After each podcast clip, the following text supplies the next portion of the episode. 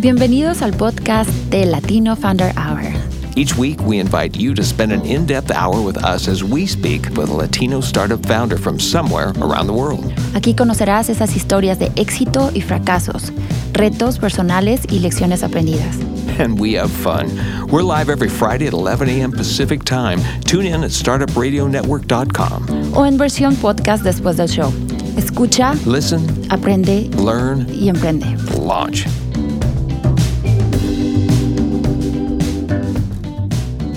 Bienvenidos al episodio 138 de Latino Founder Hour. Les saluda este viernes 11, es 11 no, 20 de, dis- de noviembre del 2020. Eh, Edgar Navas, fundador de Clica. ¿Cómo están? Y hoy le doy la bienvenida a Berta Jiménez, fundadora, cofundadora de Rice Product. ¿Cómo estás, Berta? Muy buenos días. Muy bien, gracias Edgar por tenerme aquí contigo.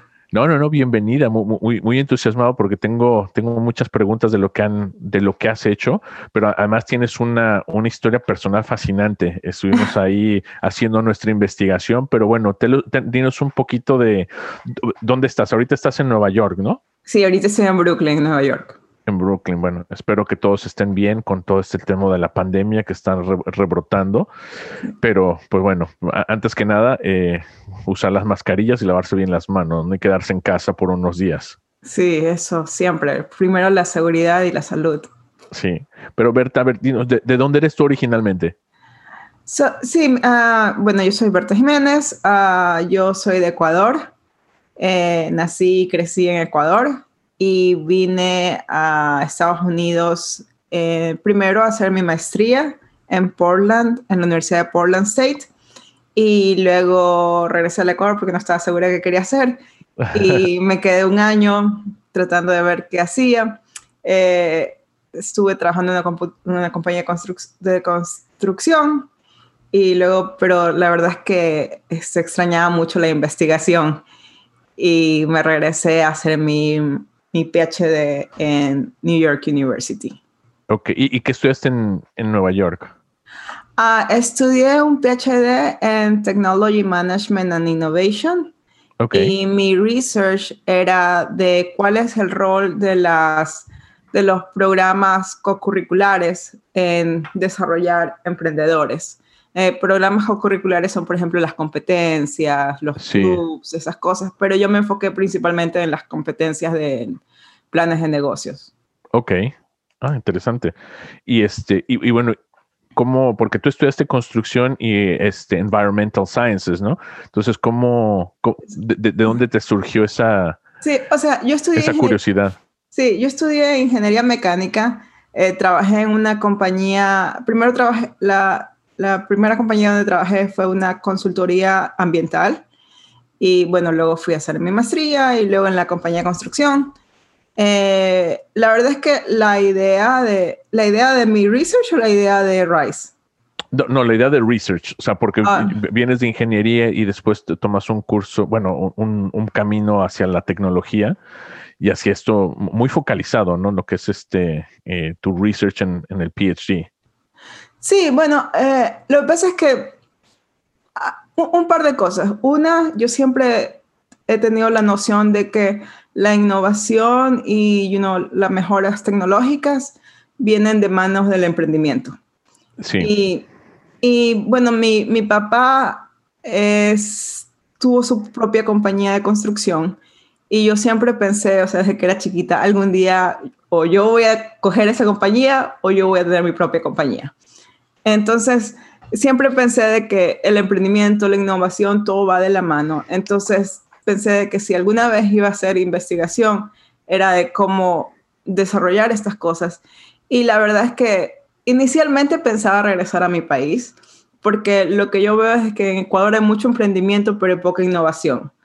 ok. En- Entonces, por eso es que, a pesar de que mucha gente trata de hacer muchas cosas, muchos emprendimientos, muchos pequeños negocios, yo pienso que una de las razones, no sé si es a nivel Latinoamérica o solamente a nivel Ecuador, que no avanzamos como deberíamos, es porque eh, sí, hacemos nuevos negocios, pequeños negocios y muchas cosas de ese estilo, pero no le damos mucha, mucho enfoque a lo que es innovación y cómo tratar, you know, la parte de la inventiva, la parte de la, de la investigación.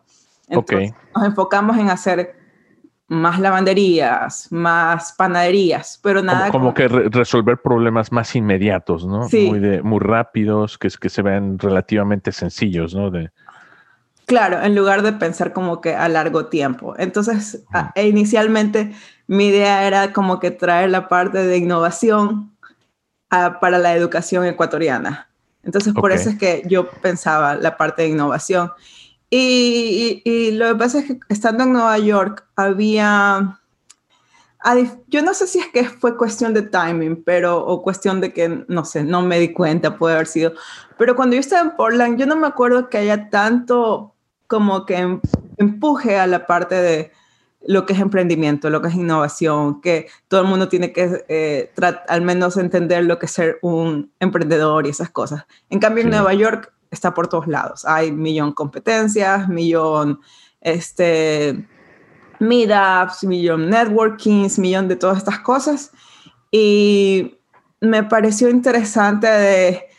Eh, yo fui a, uno de estos, de, de estos, de, estos programas co-curriculares y vi que había también no solamente la parte del negocio, sino cómo, cómo, cómo era tu, tu idea que permitiría como un breakout o como breakthrough o, cutting edge. Entonces como que mezclaban las dos cosas.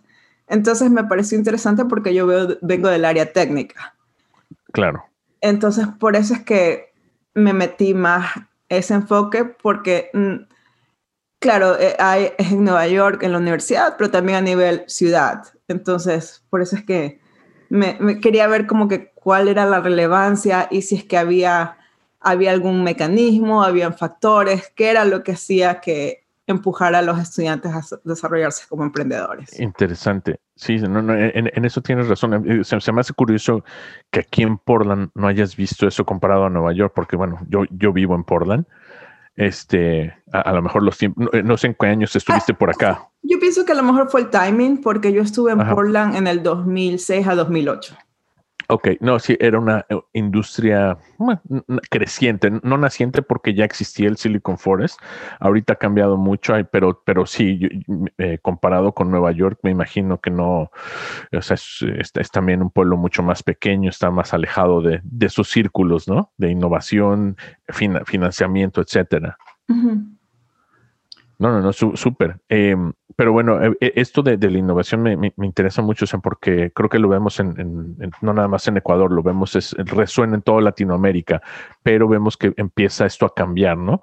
Con temas como los startups, eh, gente pensando más en escalabilidad que en resolver esos problemas inmediatos o, muy focalizados, ¿no? Entonces tenemos compañías ya como Colombia, Rappi, Mercado Libre, que han llegado a una gran escala y han trascendido sus propias fronteras, ¿no? No, sí, o sea, sí, por ejemplo, incluso yo estoy, me puse en el newsletter de, de unas cosas en Ecuador y entonces sí he visto como que hay un poquito más de lo que cuando yo estaba estudiando ingeniería mecánica casi era, o sea, inexistente. Más, había un poquito, pero de la parte de la invención. ¿Cómo podemos hacer una mejor represa o cosas así? Pero no así del parte de la innovación e emprendimiento al mismo tiempo. Entonces, pero sí he visto que hay un poco más y que hay más, eh, un poquito más de los que son los fondos semillas, que antes pues eran no existían, inexistentes, sí.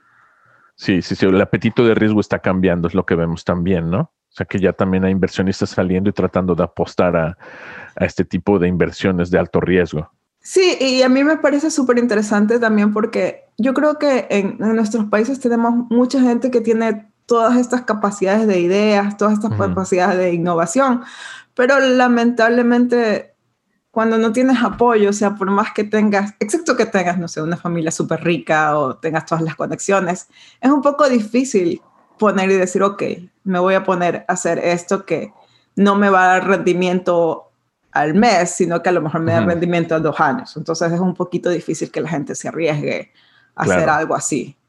No, no, no. Y es la realidad de las cosas, ¿no? La gente tiene que comer, no, no tiene tantos apoyos como hay acá, ¿no?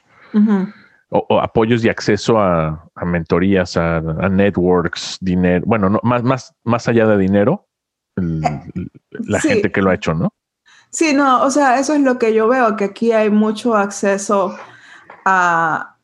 Yo hablo de la parte de, Nueva York porque es la que más conozco, ¿no? Sí. Pero veo que hay acceso a lo que tú dices, mentores, hay gente de que te puede ayudar como advisors, incluso hay, hay nuevos boards, incluso la ciudad de Nueva York, por ejemplo, tiene un, es, es, un grupo en el que yo soy parte, en el que es para women entrepreneurs. Entonces nosotros ayudamos a las, bueno, a cualquier persona, pero en general a las mujeres. A las mujeres. Que están tratando de crear nuevos emprendimientos. Entonces eh, los conectan con diferentes mentores. Yo soy de la parte de comida y de partnerships. Y ahora también estoy en un board de eh, innovación en manufactura en la ciudad de Nueva York. Entonces, oh, tener, tener acceso a ese tipo de cosas e, es súper importante porque a veces ok, como tú dices, claro, el dinero, el dinero ayuda, pero incluso tener como que la idea de que, bueno, tengo este producto y lo hago en casa, ¿cuál es el siguiente paso? ¿Cómo, sigo? O sea, que... Eh, ¿Por dónde empiezo? ¿Por dónde empiezo? Sí. incluso yo le, yo le, yo le hablaba a, a mi esposo y le decía de que si algún día o vamos, él es de la India y yo soy de Ecuador. Si algún día vamos al Ecuador o a la India, a mí me encantaría tener eh, aquí, y yo creo que en Portland también de haber, son esas cocinas comerciales donde la gente comienza a hacer sus productos a una escala no tan pequeña como la de su casa, pero a una escala mucho más pequeña. Entonces, tener acceso a ese tipo de cosas, maquinarias, esas cosas, es súper importante. Absolutamente. y, son cosas que nosotros yo le pregunté a mi esposo, ¿hay eso en la India? Y me dice, no que yo sepa.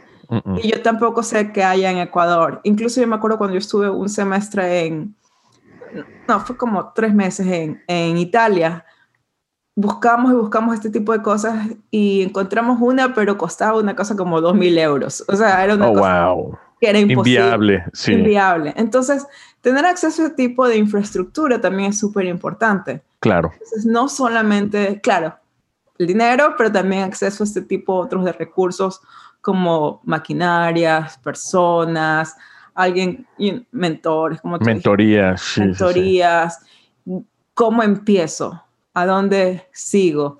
E incluso, por ejemplo, eh, lo que me gusta, por ejemplo, estas cosas de las competencias de negocios en las universidades, es que ponen, como es una universidad, por ejemplo, como en NYU, ponen eh, diferentes tracks, entonces tú te puedes ir al track de nuevos negocios o al track social y, y, te, ponen, te conectan con gente que pueden ser tus posibles mentores, o sea, sí, sí, sí. up to you si los quieres. Y, y, conectan bastantes, bastantes de estos que son mentores y coaches. Entonces, ahí es como que si tú no tenías idea de dónde comenzar, ellos te dan como que la mano, dónde iniciar. Claro. Y, esto es importantísimo, ¿no? Para, para dar ese primer salto y, y, no averiguar, este, bueno, a, la mala, ¿no? Claro, que no sé, no estaba yendo por el buen camino. claro, si, lo está, si averiguas a la mala rápido también es bueno, ¿no? claro, no, no tiene nada de malo, ¿no? darse un tropiezo. pero bueno, oye, Berta, entonces, eh, ¿cómo empiezas tú Rice Foods y, Rice Products? ¿Y, qué es Rice Products? ¿no? ¿Cuál es tu oh. elevator pitch? Sí, Arco, lo, primero, ¿cómo empiezo? Bueno, como yo estaba haciendo mi research, hubo, había un, uno de estos programas de NYU que era, que se llamaba Global ID Exchange, que básicamente conectaba a, NYU tiene estudiantes por todos lados. Entonces lo que querían era conectar estudiantes en diferentes campus y que traigan nuevas ideas. Entonces yo puse una idea acerca de la simbiosis industrial. Y esa idea básicamente significa que la simbiosis industrial es un concepto que viene de, de, de, la industria y del ambiente y que dice que el subproducto de una industria puede ser la materia prima de otra industria. Ok. Y yo dije como que mi idea era cómo fomentar la simbiosis industrial. Ese fue como que la, el concepto general. Y bueno, y, y yo fui una de las personas seleccionadas con mi idea. Y, y, yo lo que quería era como como fomentarlo a nivel local, porque este concepto surge de Dinamarca, de un lugar que se llama Kallenberg, y es un pueblito de 20.000 personas, que todo está súper conectado, entonces no pierden todo lo que es la industria, incluso el vapor, está de alguna manera se recicla. Por, Reciclado, oh, por diferentes industrias, o sea, todo, todo, todo, todo, absolutamente, las aguas, aguas, todo, todo, todo. Pero claro, es un pueblo de 20.000 personas comparado a Nueva York que tiene un poquito más que eso. Entonces yo era así como, ¿cómo puedo fomentar la simbiosis industrial en Nueva York? Ese era como que mi, mi planteamiento. Sí. Y de ahí fue como que ahí fue que conocí a, bueno, él era, él estaba haciendo el PhD conmigo y mientras yo estaba hablando de la idea, él me decía, bueno, eh, Ashwin, él me decía, bueno, ¿cómo podemos hacer de que estas, esta idea, plantearla como que aterrizarla en Nueva York? Entonces, como que ahí fue como nació Rise. Y Rise es una, una startup que coge subproductos uh, que sus productos de las empresas alimenticias, especialmente las empresas de bebidas, y los convierte en ingredientes que son ingredientes a nivel alimenticio, que son nutritivos, que son sustentables y obviamente que también son súper ricos. Y ahorita estamos comenzando con la empresa de la cerveza, en que cogemos la, lo que se llama el bagazo de la cebada. Eh, lo tenemos un, un, un IP en el, un patent pending en el proceso en el que lo deshidratamos, lo molimos, lo convertimos en una harina que es súper alta en fibra, en proteínas, baja en carbohidratos y que sabe como a caramelo con nueces. No te creo. Sí, y, a mí lo que me encantó, y lo resumí en una palabra así muy pequeña, en una from waste to value, de, desperdicio a valor. Sí. Eso me, me, encantó lo que estuve leyendo acerca de, de, ustedes. Dije, wow, o sea, es exactamente, es algo que normalmente eh, es un, se, tira y, y, bueno, el tirar las cosas no, no desaparece, no se van a un, desecho, se compostean, pero bueno, tienen, tienen un carbon footprint, tienen muchas implicaciones a nivel de, del medio ambiente, ¿no? Pero ahora estás diciendo que ese, ese lo, lo, vas a tomar tú y nos lo vamos a comer y vas a ver bien además. Sí, claro, porque lo que es comida, sin si no sabe bien, no importa qué tan nutritivo y tantas cosas, tiene que saber bien. Tiene que saber bien, e, exactamente, no, no, no por el, el, carbon footprint y todo eso, este nos lo vamos a comer, ¿no? Eso está clarísimo.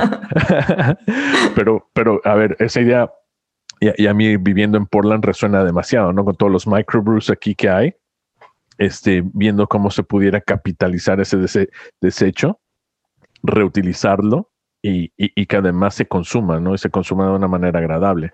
Sí, sí, esa, esa, es, la, esa es la idea y la razón por la que comenzamos con los microbrews, como tú dices, en Portland hay un millón y en Nueva York también, cada, excepto este año por lo del COVID. Claro. cada, cada año surgían dos o tres nuevas microbrews, like Brooklyn, hay partes que tú caminas dos cuadras y te encuentras con otra microbrew, o sea, están todas ahí unidas y, y normalmente este desecho, si tú estás en, por ejemplo, en una área rural, se los dan a los animales. Eh, pero en Nueva York no estamos en área rural y no tenemos granjas hasta como que, no sé, 200 millas a las redondas. O sea, Claro, y transportar eso es lo que hablamos, ¿no? El carbon footprint, de movilizarlo. Y cuesta. Sí, cuesta. Es, más, hay, una, hay una compañía, hay una cervecería en, Brooklyn que sí vende su desecho, pero ellos pagan el, ¿cómo se llama? El transporte. Entonces les sale, igual salen perdiendo. Wow. Por deshacerse de eso, ¿no? Por deshacerse de eso. Entonces, igual y para ellos lo ven, están perdiendo menos, porque antes lo tenían que desechar, claro. Claro, están perdiendo menos porque aquí en Nueva York cuesta entre alrededor de 10 centavos la libra de, o sea, darlo al botadero tienes que pagar 10 centavos por libra. Dios, wow. Es bastante. Por libra. Y estamos hablando aquí de a lo mejor hasta toneladas, ¿no? Claro, cada, eh, cuando a veces es que uno no piensa, pero por ejemplo, por cada six packs de cerveza, tú produces una libra de este bagazo. Wow. Entonces, si te imaginas la cantidad, el, el, El micro- desecho. de desecho, Sí. el, el microbrewery promedio es de unas 10, 15 eh, barriles y cada barril produce 100 libras cada vez que como que tú pases el, Sí, sí, sí. cada vez que haces cerveza. Entonces te imaginas 15, lib- 15 barriles por 100 son 1500 libras cada vez que tú haces, multiplica pues por... Número de barriles, sí. número wow. No, no es un sea, número eh, bastante grande. Sí. Es bien grande, o sea, eh, eh, si te pones a ver, o sea, Nueva York, solo por Nueva York se produce, no me acuerdo cuántas, bastante, bastantes toneladas diarias al día. Entonces, sí, no me quiero ni imaginar bastante. lo que se produce a nivel nacional, ¿no? Es ser una, un número estratosférico y, y igual son números que como consumidores no tenemos en la mente porque no nos pasa ni siquiera por encima, ¿no?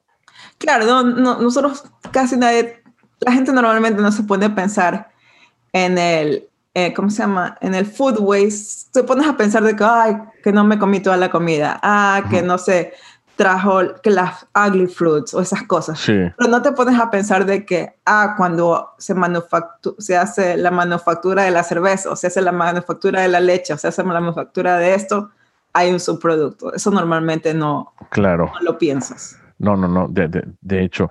Y, y bueno, o sea, para mí es- estaba viendo los productos que ustedes ofrecen y acuérdate, al principio de la pandemia hubo una escasez de harinas, ¿no? Porque todo el mundo estaba encerrado y de repente todo el mundo se puso a hornear en casa. Todo el mundo se puso a, a hacer galletitas, pasteles y, y- y de repente no había harinas. Por un par de, no, bueno, más de un par de semanas acá, al menos en Oregon, no había harina. Entonces, cómo esto puede también combatir ese, esas fluctuaciones en los productos, ¿no? Claro, sí, no, y, y también si te pones a pensar, obviamente en el COVID que no hubo harinas, y, pero también somos una, a nivel global, ¿no? Una población que crece y cada vez va a haber más, o sea, la agricultura como que puede llevar hasta, hasta un- una cantidad y luego ya no vamos a tener tierras para Claro. agricultura, eh, la cantidad de agua que tú pones para hacer este, harina o cualquier otra cosa, o sea, eh, si te pones como que a pensar a ese nivel, si necesitas utilizar estas, estos recursos que como nosotros no sabemos qué hacer con ellos, lo catalogamos como basura, pero en verdad son Sí. recursos que no han sido explorados. Claro. No, no, no. Y, y bueno, ¿cómo- eh, no sé, digo, yo sé que están en, en patente pendiente, pero si nos puedes decir un poquito cómo funciona este proceso y cómo lo, lo transforma y cómo lo comercializa, cómo lo sacas al mercado, ¿no? Sí, eh, bueno, primero, eh, obviamente tienes que ir a recoger el, Sí. el desecho, el, el- este bagazo. Eh, lo, el proceso, bueno, me imagino que tú, tú sabes, pero el proceso de hacer cerveza, básicamente pones este cebada malti- malteada, así se llama. Malta. Sí, malta.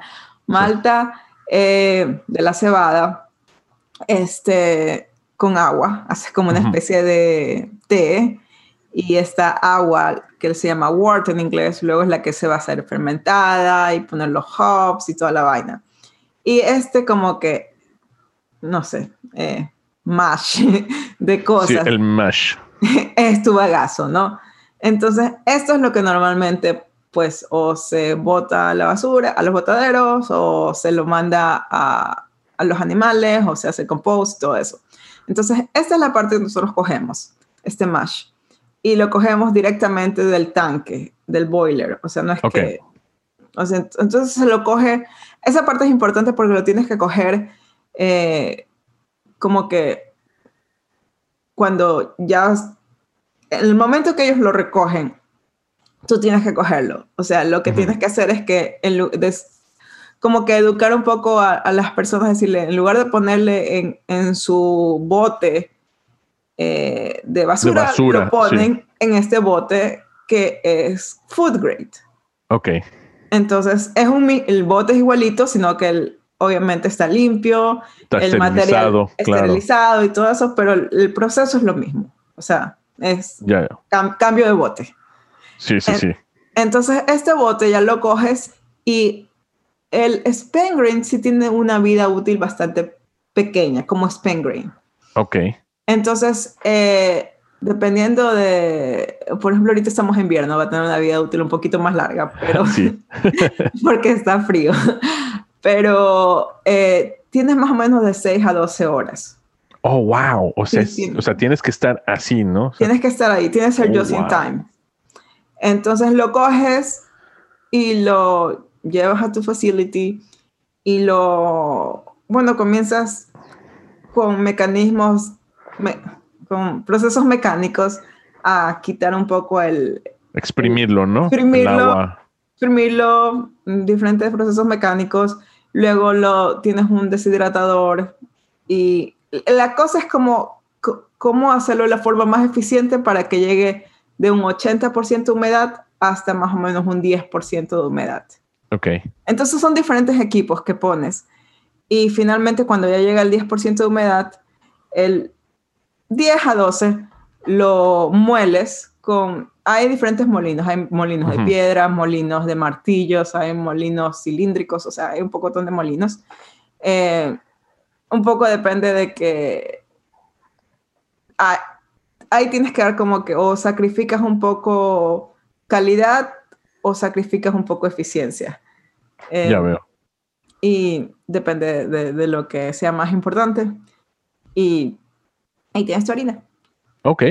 Eh, suena relativamente sencillo, a excepción de, del timing, ¿no? Que parece que es un trasplante de órgano, o sea, que tienes que ir por él y, y, TikTok, ¿no? El, reloj está corriendo. Me imagino, sobre todo en el verano, que hace calor y eso se empieza a descomponer en, eh, minutos, ¿no? Es la parte de la descomposición porque, te imaginas, tiene la, las bacterias se forman cuando hay humedad. y bueno, y tiene yeast, ¿no? Que es un organismo vivo. Bueno, no, el yeast no. O ese yeast ya no está. El, yeast está luego. Es, el yeast...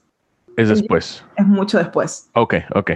Entonces, no, no tiene yeast, sino que el hecho de que este, este grano tiene tanto, tantos nutrientes, entonces atrae, obviamente, a los microorganismos. Entonces, claro. como que una batalla entre los humanos y los microorganismos. Sí, pero, pero eh, claro, que, que no tienes todo el tiempo del mundo, ¿no? Sino que tienes que ser muy, muy veloz en, en este proceso. Claro, hay, por ejemplo, si tú, hay ciertas, eh, ¿cómo se llama? Cervecerías, pero son contaditas así con la mano, que tienen cámaras de frío. Ok.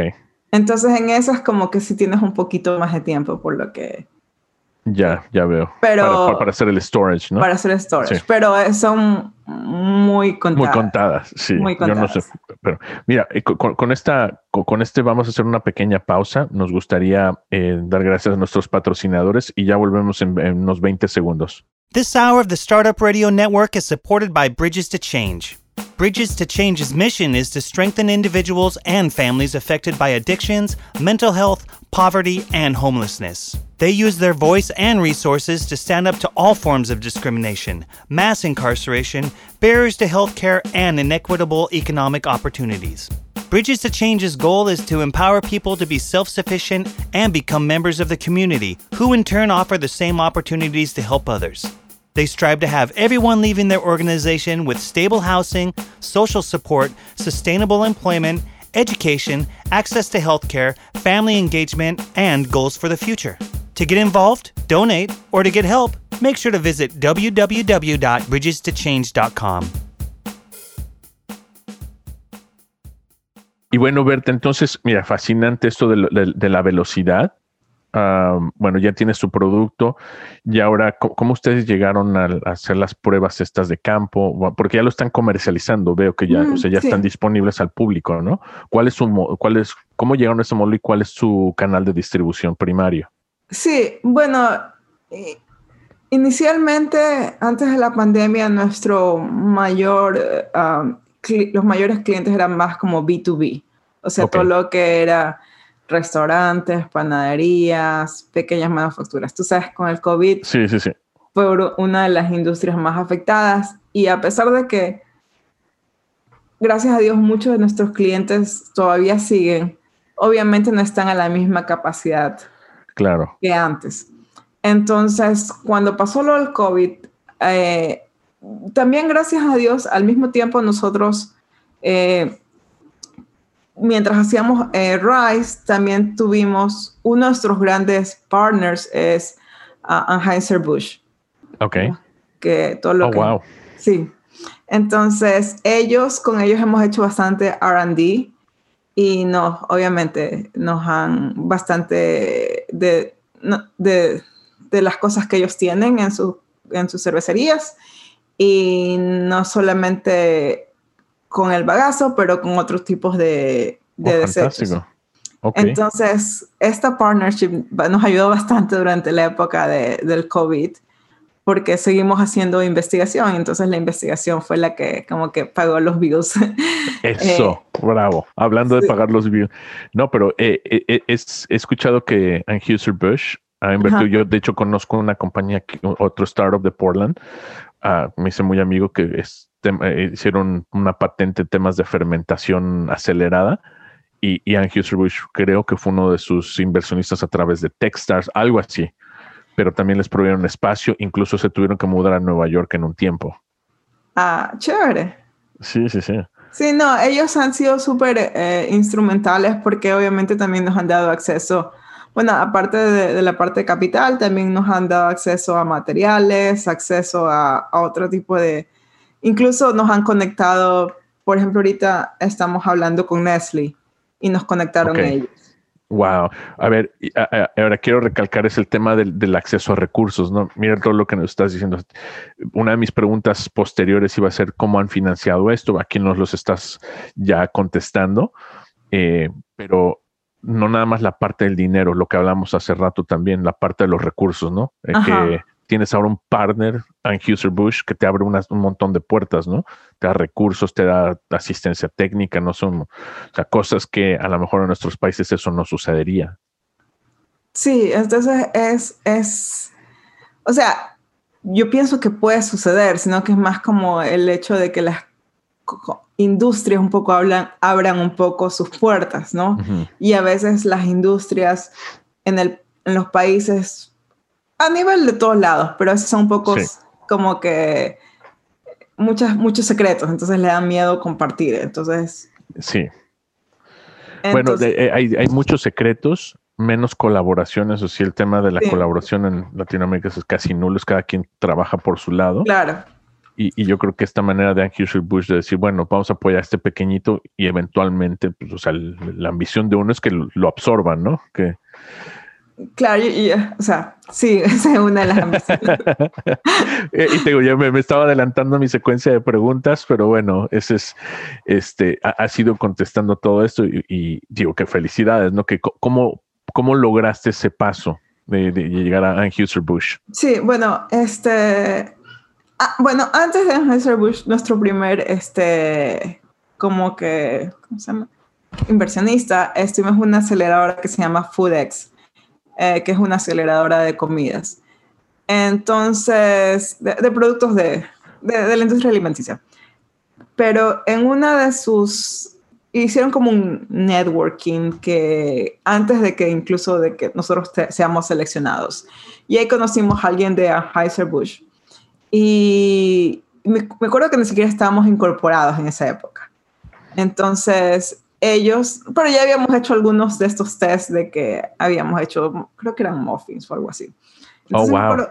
sí, y me acuerdo que conocimos a uno de ellos y, y le dimos a probar el muffin y el man le pareció increíble, le encantó el sabor. Y, y, nos dijo, bueno, este, quieren hablar, este, yo soy de Anheuser-Busch, bla, bla, bla, bla, bla. Entonces, obviamente, no fue como que de un momento hacia el otro, sino que fueron después de muchos cafés y muchas cervezas. ¿Cómo debe ser? Sí, fue como, como, no sé, como un enamoramiento. Después como de, dos años, fue algo así como, sí, un poquito menos de dos años, pero fue alrededor de eso. Ellos pusieron una propuesta que se llama 100 ah, Plus Accelerator. Entonces invitaron a muchas compañías que ayuden en la parte de, su, sustentabilidad. Eh, y entonces, como nosotros conocíamos a estas personas, ellos nos dijeron, sabes que de ley aplica porque, o sea, nos encanta lo que están haciendo. Entonces, aplicamos y fuimos aceptados, o sea, pero fue como que ellos fueron los que nos, nos nos dijeron, porque estábamos como que, ¿y qué hacer esto? Y hacíamos algunos tests y también los íbamos como que... Eh, eh, las partnerships con las compañías grandes toman su tiempo, no es como sí, que... Sí, sí, sí. No. Entonces, incluso al inicio, inicio, o sea, incluso no, pudieron, no hubiéramos podido hacer muchas cosas con ellos porque eh, el laboratorio, entre comillas, era en mi casa, en la cocina, o sea. Ajá. entonces, como que cuando lo conocimos estábamos en esa, en esa fase, ¿no? Chiquititos. Sí, sí, sí. Entonces, pero poco a poco nos fuimos desarrollando. Eh, ellos incluso probaron la harina, probaron productos y luego eh, nos dieron, es como una especie de, no sé si, porque es como que uno hace proyectos para ellos. Entonces el primer proyecto fue de investigación de cómo coger su, su bagazo y convertirlo en diferentes productos y como que cuál producto a nivel de mercado, cuál funcionaría más. Y luego bueno, seguimos haciendo diferentes investigaciones con ellos. Entonces, eh, eso fue súper instrumental para nosotros porque nos ayudó, como tú dices, no, no solamente con el dinero, sino que también con otras conexiones. Claro. No, y la, asistencia legal, el poder, es, bueno, no legal, perdón, la asistencia técnica, ¿no? El, el poder realmente acelerar tu proceso de investigación y desarrollo. Sí, sí, sí sí nos ayudó bastante. O sea, igual hemos estado en un par de aceleradoras, eh, una que, y por eso es que estuve en Roma, por, por una era, era, una aceleradora que era con el Vaticano. Oh, wow. Y, y ellos también nos ayudaron más con la parte como de la historia y cómo hacer la parte del mercado. Pero también ahí también estuvimos entendiendo un poquito mejor cómo al consumidor. Sí. Entonces, sí, y pero la verdad es que el primer, primer, como que, digamos que el, primer cheque lo tuvimos de NYU, porque ellos tienen un, grant que se llama NYU Green Grant, que dan apoyo a las a los estudiantes o profesores o a cualquiera de NYU que está haciendo este, proyectos sustentables. Ok. Y dan hasta 20 mil dólares, o sea, sí te dan un buen apoyo, ¿no? Un buen apoyo para comenzar a empezar. O sea, y eso es lo que yo digo, o sea, que falta también en nuestros países, de que haya un apoyo, así, así no sea de 20 mil, pero que haya de 2 mil. Algo, ¿no? Para poder empezar, sí, para poder salir a, o sea, ahora sí empieza, y esto está en papel, ahora lo necesito empezar a poner en forma, ¿no? Sí, y especialmente me acuerdo que esa ayuda nos ayudó bastante a nosotros, este, porque fuimos a bastantes congresos, que sin esa ayuda no hubiéramos podido ir a esos congresos, conocer a esas personas. Eh, incluso me acuerdo que en esa época estamos como que viendo cómo hacer el, el, el, el proceso y me acuerdo que fuimos a, una, a un congreso de, de, ¿cómo se llama? Una, de la industria de mascotas, porque y en la industria de mascotas, todo lo que es, ellos se manejan básicamente con todo lo que es subproductos. Sí. Entonces, ahí conocimos a algunos científicos y nos dijeron como que, ah, sabes que a tu proceso le falta tal cosa, ah, sabes que a tu proceso le falta otra parte. Fenomenal. Oye, hablando de esto, te quiero hacer una intro. No sé si ya conoces a una inversionista, Lisa Feria que me suena. De Stray Dog Capital. Ella es puertorriqueña, ha estado en el show ya un par de veces y es, es vegana, es su, su firma de, de inversión. Eh, se dedica exclusivamente a, a, cuestiones de comida eh, y eh, plant-based, que eso sería plant-based, y, y o este alimento para, para, mascotas. Entonces es un, digo, si no la conoces, eh, obviamente aquí nos, eh, para esto es este espacio, para hacer, yo me ves haciendo apuntes, no estoy jugando, estoy, tomando apuntes, pero Lisa Feria, porque me estás diciendo todo, ok, inmediatamente me acuerdo de, de, gente que ha pasado como, como fundadores uh, o como inversión, si es que ustedes están buscando capital, ¿no? La verdad es que estamos, eh, pensamos buscar capital este año, pero con todo esto del COVID dijimos, no, o sea, concentrémonos en, en sobrevivir, ¿no? Número uno, sí. Y, y, buscar capital es un trabajo a tiempo completo. Lo, lo sabemos, sí. sí. pero, te digo, si, si se empieza a hacer esa relación. Pero, sí pensamos a buscar capital el próximo año. Pero sí, claro. Perfecto. cuenta con eso. Yo voy a hacer este Además, Lisa es una excelente persona. Te digo, es fenomenal. Y aparte, ella viene, viene de la industria de, de, retail, pero perdón, de, consumer goods. Entonces tiene mucha experiencia como, como ejecutiva en, en, lo que era consumer, consumer products. Ah, y, y, ahora, bueno, está del lado de la inversión, ¿no? Pero muy específico en eso que tengo, tú comí este plant-based foods o y, todo, o sea, lo que me está diciendo, sustentabilidad. Por eso es que estoy viendo que tu producto, es más, desde que lo leí ayer ya lo había apuntado, ¿no? Encaja muy bien con lo que hace ella. Sí, perfecto. Muchas gracias.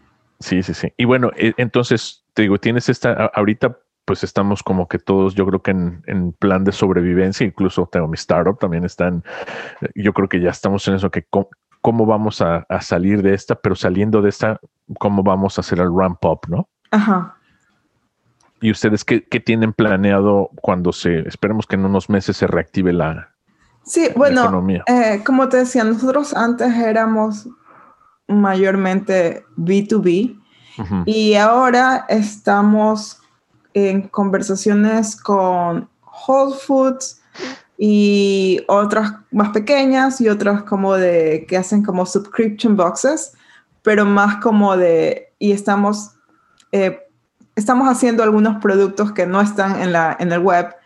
Eh, bueno, una, bueno, ya sería el, la harina, pero a nivel como de una libra, no, no, no de cinco libras. Claro, no industrial. No industrial. Eh, pero, y también estamos haciendo mixes. El brownie mix está ahí, pero también estamos haciendo un quick bread, quick bread mix y también un mix que es como savory pancake mix. Entonces, estamos haciendo esto porque una de las cosas es que nuestra harina no es exactamente como la harina regular. Entonces, sí es, tiene menos gluten y no funciona exactamente. O sea, no la puedes como que uno a uno. Se la... Ah, ya veo.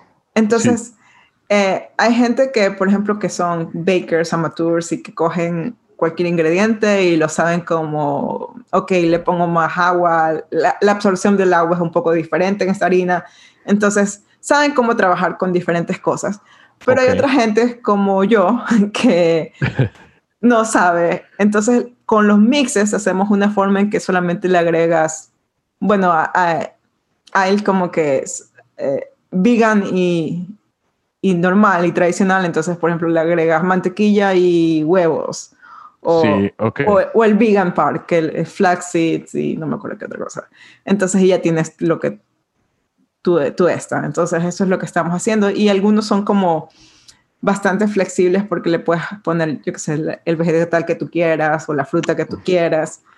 Entonces eso es lo que estamos haciendo también para llegar al consumidor final. Y estamos, ya estamos como que casi al final porque de este eh, como que product development, porque ya hemos pasado por algunos packagings, algunas como que back and forth con diferentes retailers. Eh, también vamos, probablemente, no sé si a final del año o a inicios del año vamos a estar también Walmart.com. Entonces estamos oh, haciendo algunas de estas cosas eh, para que, o sea, nosotros sabemos que sí se va a reabrir, pero no sabemos cuándo. Entonces, mientras tanto, igual la gente va a seguir eh, cocinando, va a seguir haciendo, no sé, eh, horneando. Y, claro, totalmente. Y, y, es bastante, lo que vemos que bastante el trend es como que, ok, o lo que es como las commodities súper baratos o también los que es good for you, good for the planet. Totalmente. Entonces, en eso hemos estado eh, apostando y bueno, también estamos hablando con otros eh, potential partners que también serían grandes para más de investigación. Ok, no, y, en eso, sabes que hablando de esto, creo que Lisa es una, una excelente persona. Ya tengo otras dos anotaciones más con otra gente que también quiero, quiero este, eh, presentarlos para eh, irnos preparando, ¿no? Para cuando esto se restablezca, este, ir, ir haciendo todo lo que es el groundwork desde ahorita y ya cuando esto rebote vayamos en la subida, no, no querer empezar en ese momento porque se te pierde la cresta, ¿no? Claro, sí, sí. Ahí es cuando la gente cree que ese es el momento de reaccionar. El momento de reaccionar es ahorita, ¿no? O más bien de accionar para Sí. cuando eso empiece a subir, subamos con, con la ola, ¿no? Si no estás preparado, la ola te va a dejar y ya te Claro. quedaste fuera. No, sí, tienes razón. Sí. Bueno, Berta, oye, ¿y, y qué más? Este, a ver, ¿dónde los encontramos en redes? ¿Dónde, ¿Dónde podemos comprar? Yo me comprometo a comprar porque quiero hacer varias pruebas. y ahorita que va, es invierno y el, el- el clima ya está del nabo aquí, eh, eh, me voy a poner a hornear y voy a eh, les voy a mandar fotos. Perfecto. Tenemos, bueno, nosotros estamos en Insta, en at Rice Products CO. Ok. Bueno, también estamos en Facebook, en Twitter, con el mismo eh, Con el mismo handle, ¿no? handle, sí. Y ya puedo, ya se puede comprar directo de la página, ¿verdad? Pues puedes comprar directo la página, todavía no tenemos la, la, la de, la de la presentación más pequeña, pero tenemos, puedes comprar cinco libres. Que, mira, que yo creo que para todo el verano me valen. Aquí se consume, aquí en, este- en esta casa se consumen muchos productos en un invierno de, sí, de baking. Sí, sí, sí. pero sí. No, pero oye, Berta, ¿y qué, qué- en qué más les podemos ayudar? Eh, o sea, te digo, yo tengo mi lista, este, pero ¿qué más? O sea, ¿cuál es el ask para la audiencia? ¿Qué, qué te gustaría obtener ahorita en estos tiempos? Bueno, lo, lo que yo creo que una de las cosas que estamos buscando ahora, ya que estamos tratando de en la parte de retail, es como que tal vez si alguna gente tiene introducción a retailers, nos encantaría que nos den. Eh, y, y bueno, este, y también que vayan y compren. Pero eh, en- te digo que a lo mejor en un par de meses también vamos a estar en walmart.com, entonces como que ahí te, yo te diré para que también vayan y compren porque ahí ya pueden tener acceso a, a los mixes Al producto. y al sí. producto directamente. ¿Y tienen intención de venderlo en Amazon también o solamente en Walmart? Ah, bueno, por el momento en Walmart, eh, Ok. luego veremos si, si vamos a Amazon. Ok, perfecto. Y bueno, y, y te digo, ya tome, tome notas porque sí tenemos gente que se dedica a eso en específico. Sí, Entonces, es- especialmente porque eh, eh, estamos tratando de entrar en retail ahora y a pesar de que ya hemos, hemos hablado con algunas personas, pues mientras más gente, claro, mejor. mejor. Sí, sí, sí. y bueno, Bueno, y, y también quería mucho estas introducciones a, a los potenciales inversionistas. Ok. No, cuenta con eso y te digo, ojalá en, en los próximos días lo- los vamos a hacer estas intros por correo. Te- tenemos otra persona aquí, incluso aquí en Portland, que, que es muy conocida en el sector de B, eh, B2B para, para este tipo de productos y, tuvo un, ya tuvo un éxito bastante grande y está ahorita muy dispuesta a ayudar a otra gente. Entonces por ahí nos conectaremos. Eh, ella se maneja más en Twitter. Entonces por todos lados redireccionamos a la gente para que, para que se pongan a hacer cosas fenomenales. Perfecto. Muchas gracias, Edgar. Pues Berta, te- eh, como siempre te agradezco muchísimo. La, la invitación queda abierta. eh, que regreses aquí en, en unos meses, en un año, y nos cuentes cómo, nos ha- cómo te ha ido. Y te esperamos acá de regreso en Portland cuando, cuando las cosas se vuelvan a la seminormalidad.